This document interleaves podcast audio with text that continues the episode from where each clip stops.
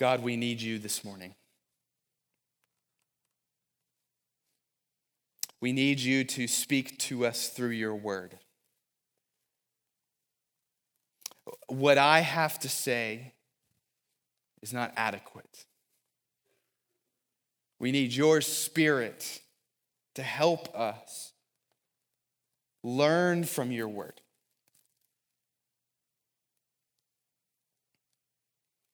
And so, Spirit, I pray that as we read these scriptures, as I seek to explain them and illustrate them, as we try to think through the implications on our lives, would you just be doing work in our hearts, Lord? Work that I know that I can't accomplish this morning.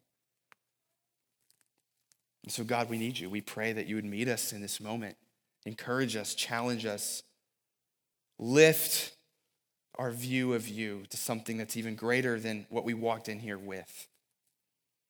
So we trust you for that, God. In Christ's name, amen.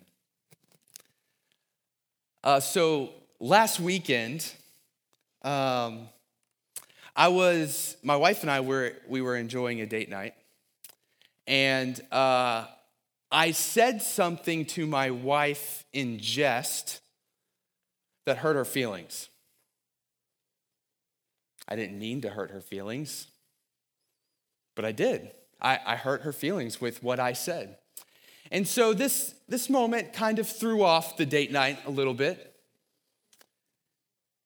And I found myself getting frustrated by that. I found myself harboring some bitterness I woke up the next morning and I felt the same way. And so the next day, I kind of emotionally distanced myself from her, withdrew, because I was feeling this frustration and this bitterness. Now, here was the problem the problem was that I was leaving town. So I had to go out of town. So a few of us from our staff team, we jumped on a plane to go to Dallas this week. We spent a few days in Dallas with the village church, and it was a great time. We were learning from their staff team about their systems and structures, and it was a super productive time for us. We learned a lot, so it was great. But I was having a hard time engaging while we were down there because I was feeling this guilt over how I left. And so there was this war going on inside of me. Uh, on one hand, the Spirit of God was, was there saying, Alan, like, Confess to your wife how you feel. Uh, confess that it wasn't okay to emotionally distance yourself. Humble yourself. Seek her forgiveness. This isn't okay to harbor this bitterness. And so, on one hand, I'm there. On the other hand, it was like I was feeling this temptation that was saying, Alan, don't do that. Don't humble yourself. That, that'll look really bad. There's no reason why you should be frustrated or bitter. And for you to admit that, that would not be okay. So play it cool, pretend like everything is fine. But whatever you do, the temptation was to say, don't confess that to your wife. Now, thanks to the conviction of the Spirit and what He does in our hearts, I, I did confess and I got it off I asked for her forgiveness, and she graciously gave it to me. You know, temptation is this really nasty thing that goes on so deep in our hearts, a lot of times we have no idea what is even happening. Let me give you a definition of temptation. All right, here's, here's my definition of temptation. You'll see it on the screen. It's this. Here's temptation Temptation is a web of lies that I want to believe that is destructive to myself and others. That's what temptation is a web of lies that I want to believe that is destructive to myself and others, right? So let's apply this to my temptation from this past week. Temptation is a web of lies. What were some of the lies that I wanted to believe this past week.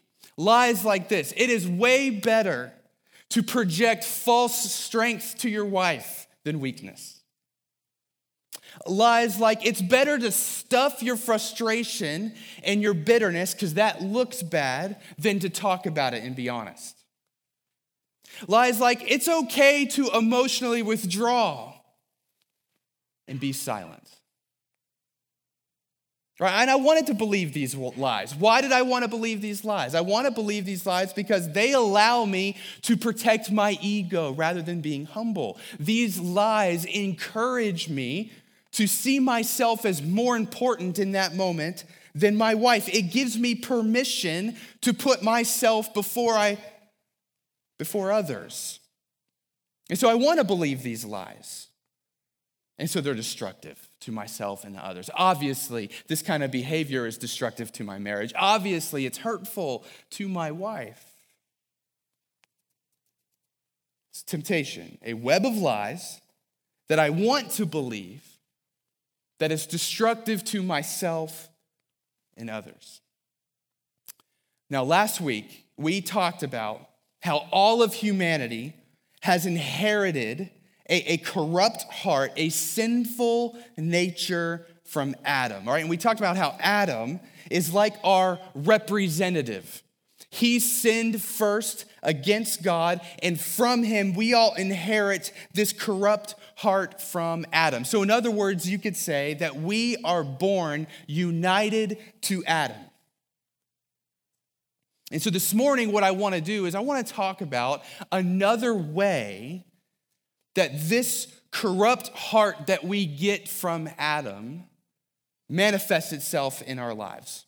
Specifically, the fact that our heart wants to believe these lies that are destructive to ourselves and to others, our predisposition to give into temptation.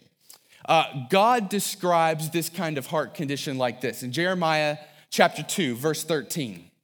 Here's what God says. You'll see it on the screen. God says this My people have committed two evils. This is how their heart is corrupt. Two evils they've committed. They have forsaken me. God's saying this. They have forsaken me, the fountain of living water. And they've hewed out for themselves cisterns, broken cisterns that can hold no water. All right, so Here's what God is saying in Jeremiah 2. He's saying, Your heart, your soul is like a big cistern, right? A big vat of water. And your soul is designed to be satisfied, to be full, content, at peace, joyful when it's filled to the brim with living water. And he obviously defines living water in this verse as himself.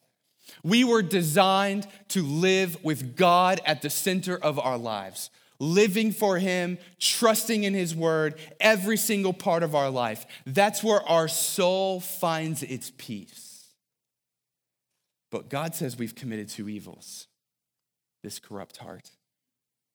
The, first thing we did is we first we, we've forsaken the fountain of living waters, God Himself. Uh, we, we say to God, God, I actually don't think you can fill my soul in the kinds of ways that I could fill my own soul. So I'm not going to trust you with that. So I, I forsake the fountain of living waters. And then it says the other thing that's happened is we now have a broken soul cracks in it and it can't hold any water. And so we're left living our life trying to fill this cistern full of water, but it's always empty, no matter how much we try to pour into it.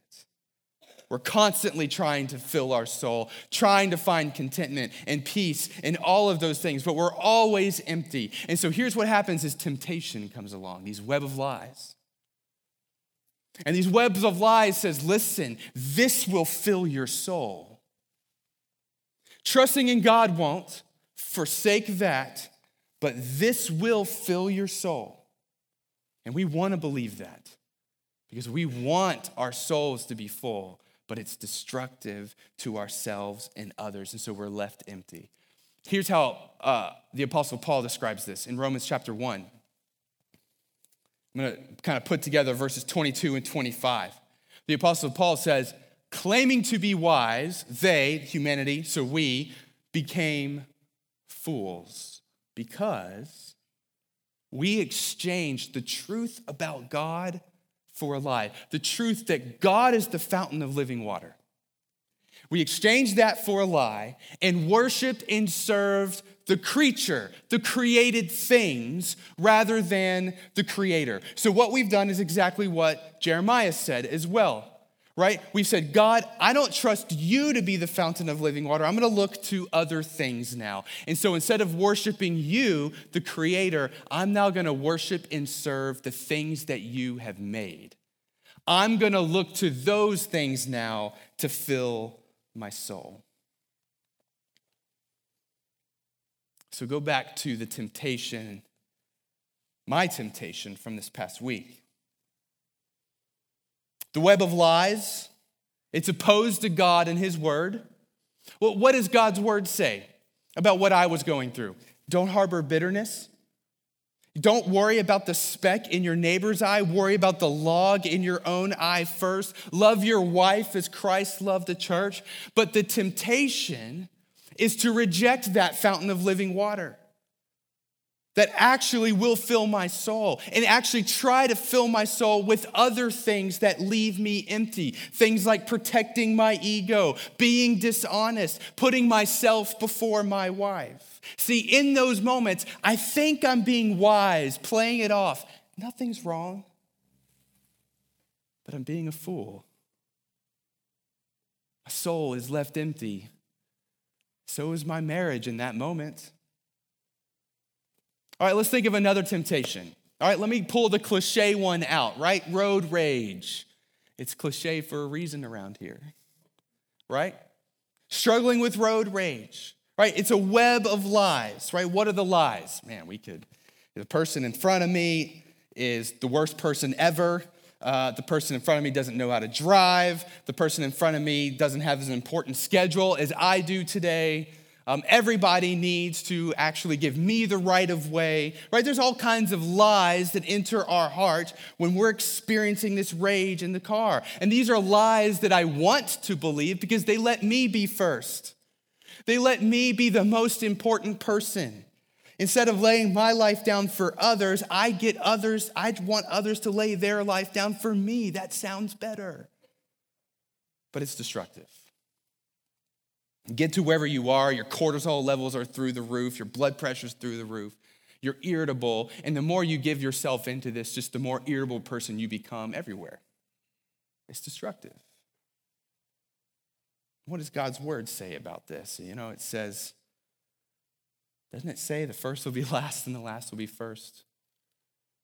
Doesn't God's word say the fruits of the Spirit are love and peace, patience, and kindness? Doesn't it say that the works of the flesh are anger and bitterness, and jealousy and wrath and clamor? The temptation is this forsake what God has to say. That's not going to help you in this moment. That's not going to fill your soul. Or, or think about Adam and Eve. We just read, uh, Stephen Kathy just read their story in Genesis chapter 3. When they sinned against God, what was the web of lies that was coming from the serpent? Right? Hey, you can be like God. God is lying to you. When He gave you that command, He lied to you. So God's word is not true. You don't need God. The web of lies that are coming. And Adam and Eve, they want to believe that and forsake God because it allowed them in their heads to become God. It allowed them to be equal with God. I get to put myself before God. I, so I want to believe that lie. And it was destructive. All of creation was broken. So we inherit this corrupt heart from Adam, right? this heart that forsakes God and tries to fill our soul with all kinds of things. We inherit that, inherit that straight from Adam and his sin in the garden. And last week, as we continued in our study of the Gospel of Luke, we learned that Jesus came to be a new Adam. And that when we place our faith in Jesus, Jesus not only forgives us of our sin, but he repairs our broken hearts and all the cracks that leak all kinds of water. And we can go from being united to Adam in his sin to being united to Jesus in his righteousness. And so this morning, as we continue in the Gospel of Luke, in Luke chapter 4 here, what I want us to see is even further, we're going to read even more how Jesus is this new Adam, because we're going to read about how Jesus faced temptation. And it's different than how Adam did. So let's jump into our text Luke chapter 4, verses 1 to 4. We'll read more than that. I'm going to just start with verses 1 to 4. So, Jesus just was baptized by John the Baptist, as we read last week in the Jordan River. And then we pick up our story here in verse 1. It says this And Jesus, full of the Holy Spirit, returned from the Jordan where he was being baptized and was led by the Spirit in the wilderness for 40 days, being tempted by the devil. And he ate nothing during those days. And when they were ended, he was hungry. The devil said to him, If you are the Son of God, command this stone to become bread. And Jesus answered him, It is written, Man shall not live on bread alone. I don't know if you noticed it, but Jesus is tempted in the same way that Adam was in the garden. Right? What was Adam's temptation, right? You can be like God. You don't even need God. What's this temptation of Jesus?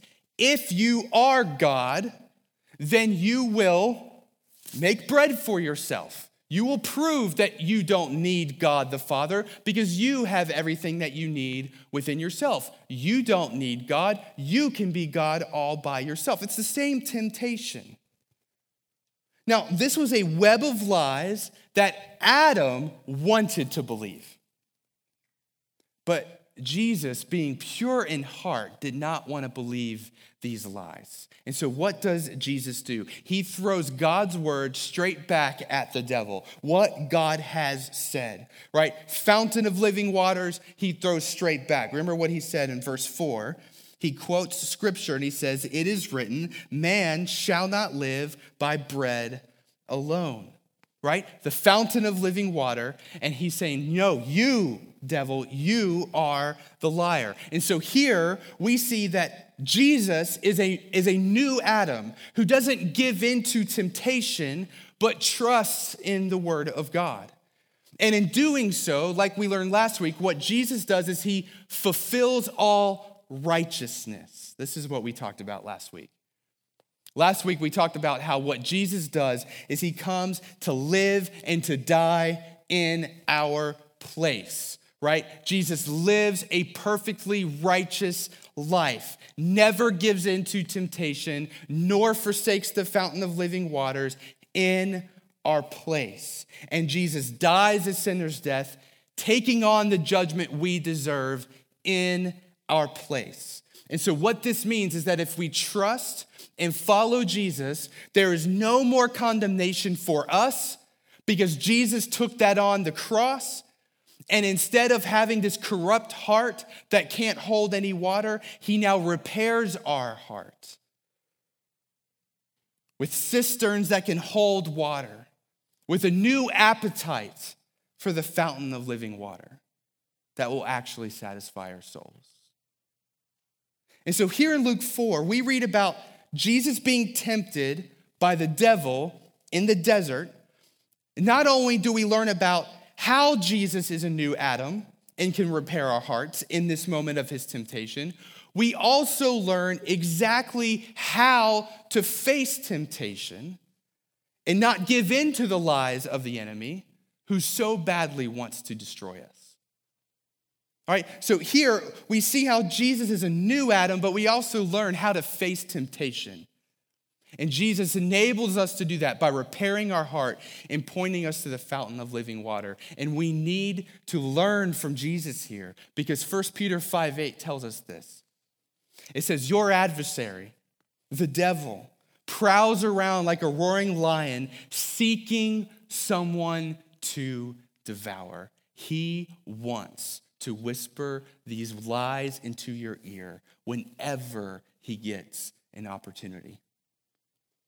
And so I want to ask the question what do we learn from Jesus in this text about how to resist the lies of the enemy and fill our repaired souls with living water? And so I have two things that we learn directly from Jesus and from our text this morning. Here's number one that we learned from Jesus. The first one is this we must believe that God is more committed to our joy than we are. To think about that for a second. We must believe that God is more committed to our joy than we are. Look at verses 5 to 8. Luke chapter 4, verses 5 to 8 says, And the devil took Jesus up and showed him all the kingdoms of the world in a moment of time, and said to Jesus, To you I will give all this authority in all their glory, for it has been delivered to me, and I give it to whom I will.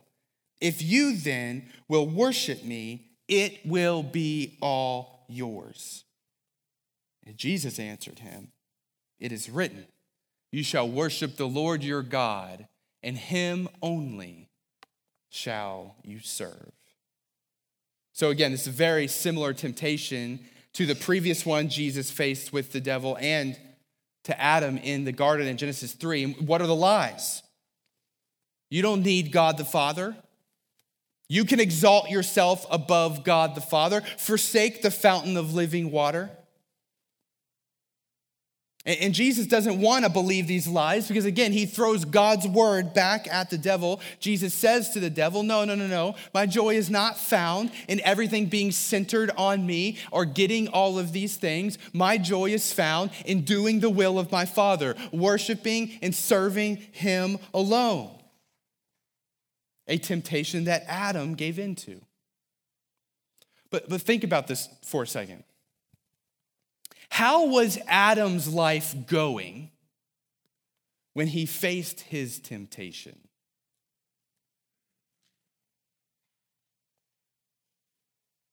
He was in paradise. Adam had never felt fear, ever. Adam had never been disappointed.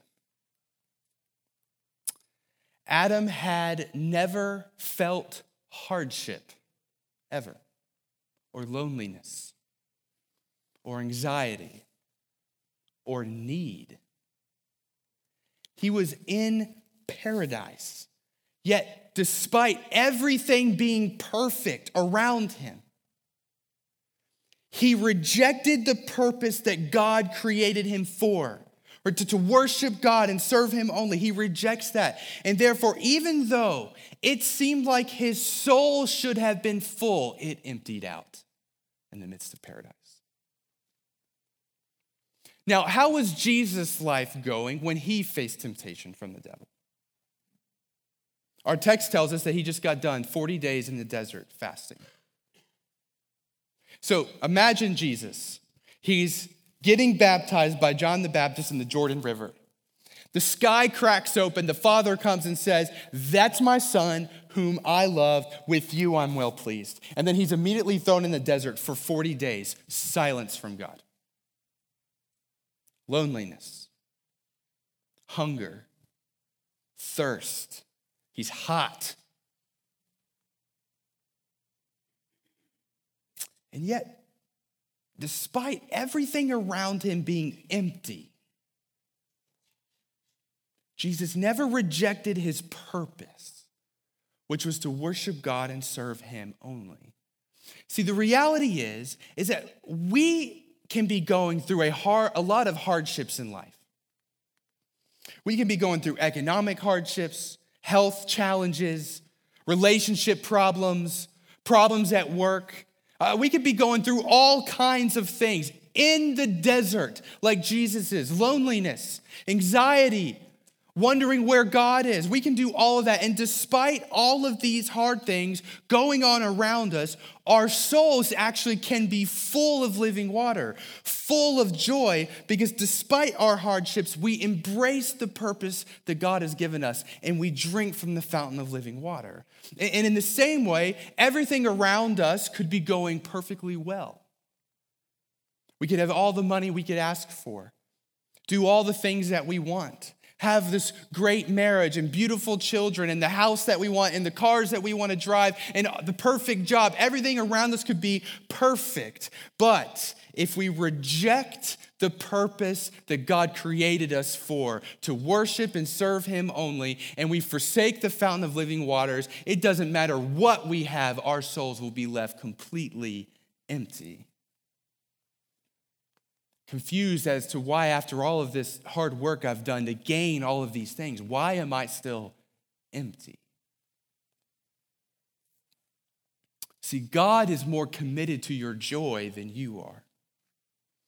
And we must understand that our souls are not filled or drained by our outside circumstances. Rather, our souls are, are filled or drained by embracing or rejecting the purpose that God created us for, to worship Him. See, we think we're wise by rejecting God's way and trying to do life our own way, but, but we're foolish. I thought I was being wise by protecting my ego and, and projecting a false image of myself to my wife, centering my life on myself, but I was being foolish protecting my ego through dishonesty isn't going to fill my soul, it's going to drain it. And God is committed to my joy by leading me towards the hard road of humility that will fill my soul. And in that moment of choosing what is hard, listening to what God has to say, drinking from the fountain of living water, sometimes it seems really hard. God, are you sure that me drinking from this living water really is going to fill my soul? And we just so want to believe the other lies.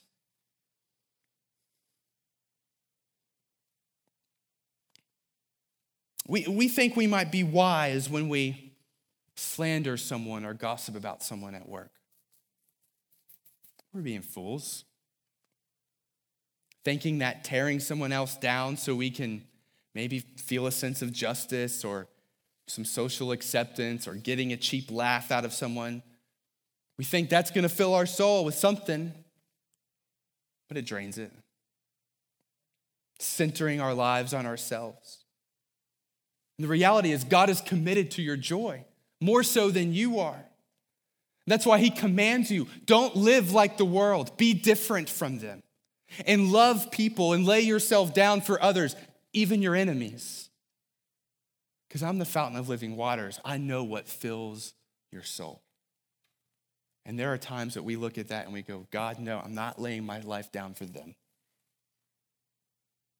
We think we're being wise.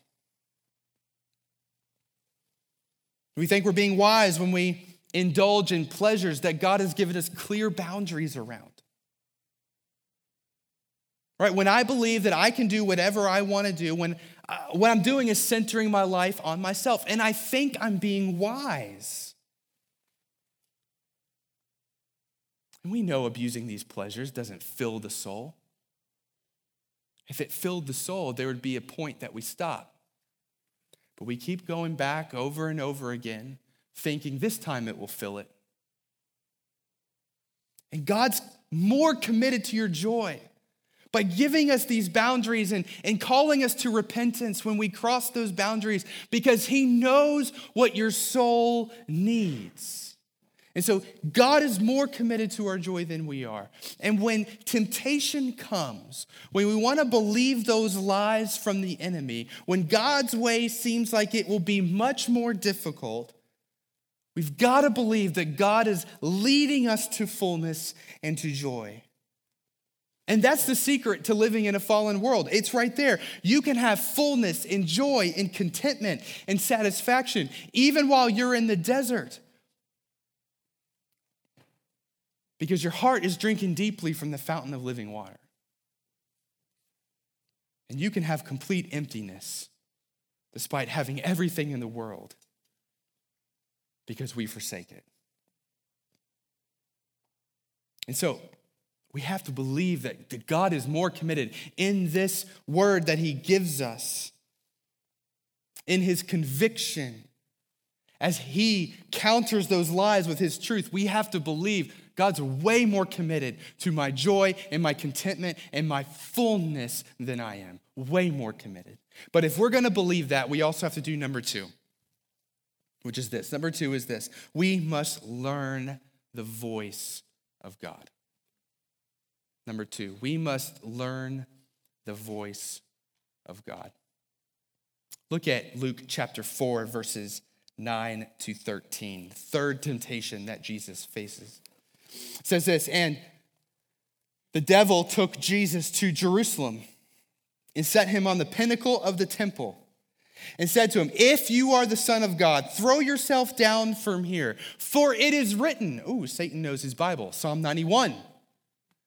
He will command his angels concerning you to guard you. And, still Psalm 91, on their hands they will bear you up, lest you strike your foot against a stone. Jesus answered him, It is said, You shall not put the Lord your God to the test. And when the devil had ended every temptation, he departed from him until an opportune time. The temptation here was for Jesus to make God prove his love and to prove that his word is actually true. And the devil caught on to how Jesus had been battling these temptations.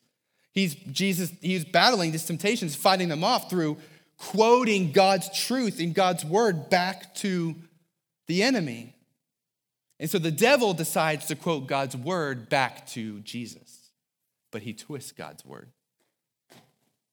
See, if we are going to drink from the fountain of living water and believe that God is more committed to our joy than we are, it's not enough to just read God's word. We must learn his voice. Because when we learn God's voice, it is apparent to us when someone else is using God's word in such a way that does not reflect God.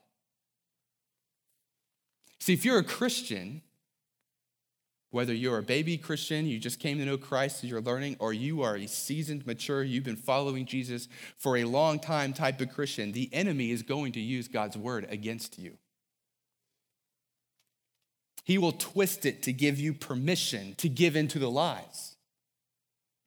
Uh, he'll say things to you like, uh, Doesn't God's word say that you should deal with the plank that is in your own eye before you deal with the speck in your neighbor's eye? Yeah, your wife needs to do that. Your friend needs to do that. The person that you have a problem with, they need to look at their own eye first. He'll, he'll take God's word and say, This doesn't apply to you, it applies to others.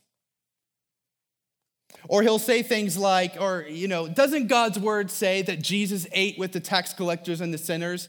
So, of course, what you did the other night's okay. Uh, doesn't the Apostle Paul rebuke people harshly to people's faces? He does, Galatians 2, among others. So, of course, you can treat that person harshly and with sarcasm.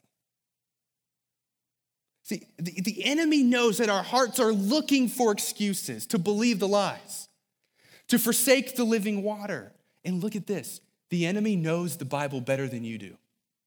And he does quote it a lot. And he'll use it against you. And so we must learn the voice of God.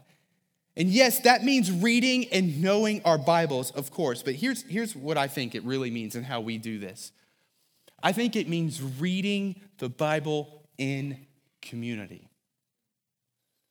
And by in community, what I don't mean is getting in a circle, reading a scripture, awkward silence, and a few surfacey questions.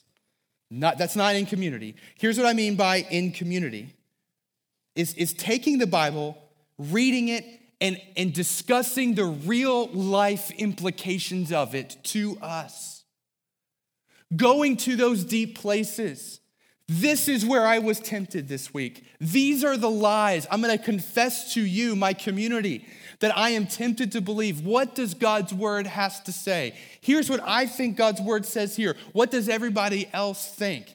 Right? This is reading God's word in community. Going to those places that we don't want to go to. Letting God's word pierce our souls. And sometimes we need our brothers and our sisters to help us with that. If we're going to believe that God is more committed to our joy than we are, we need other people to help us to listen and hear to what God's word is actually saying.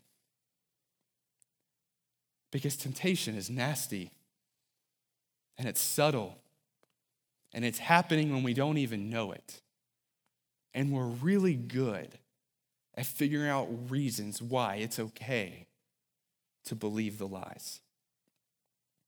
We're, we're not going to be prepared, as prepared as Jesus was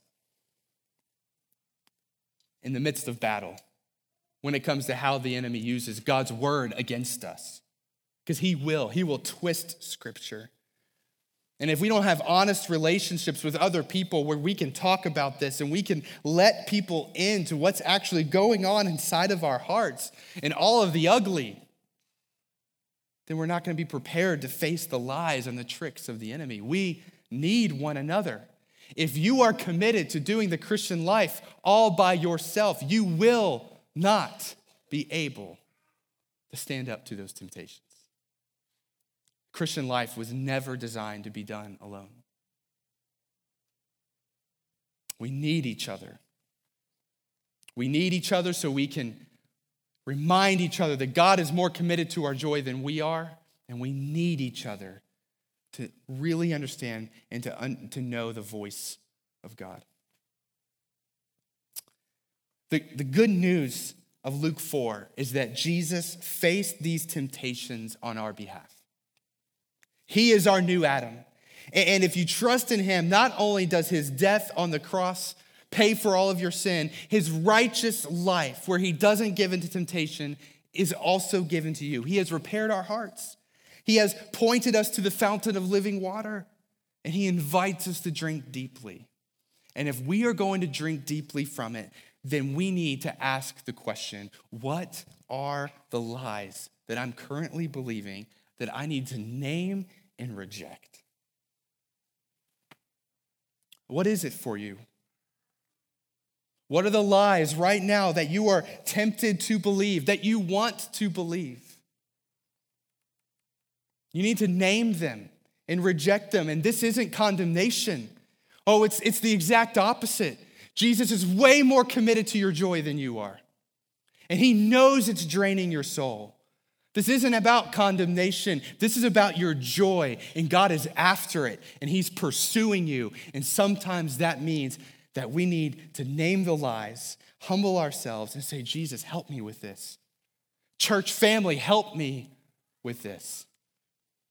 And so here's my challenge for you as we bring this to a close. Maybe this is something you can talk about as a family today. Maybe this is something you could talk about with friends or roommates you came with, maybe your community group this week, or maybe this is just time by yourself journaling, asking a few questions.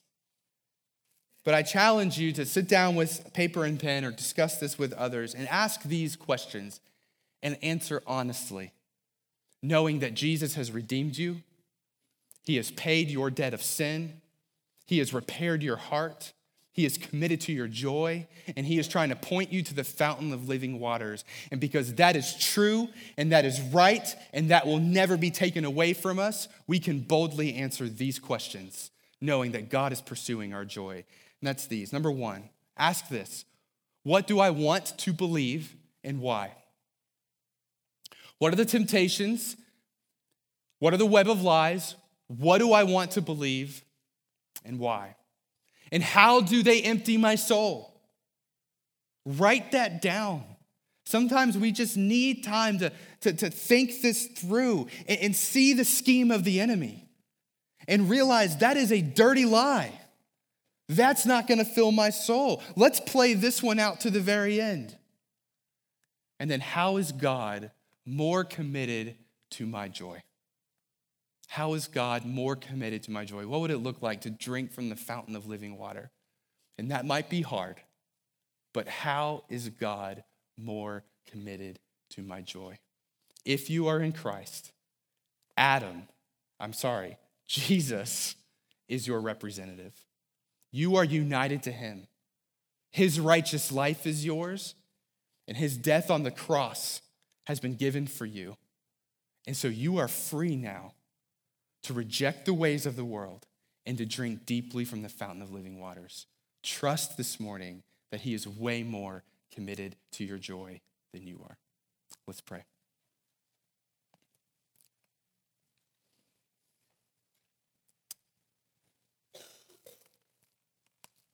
God, this, this morning, I pray you would help us to believe that truth. That you are committed to our joy.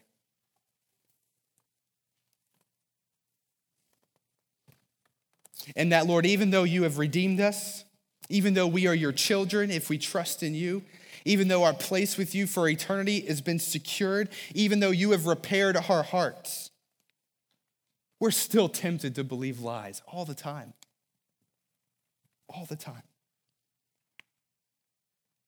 And so, God, I pray that, that you would embolden us in the gospel to fight these lies.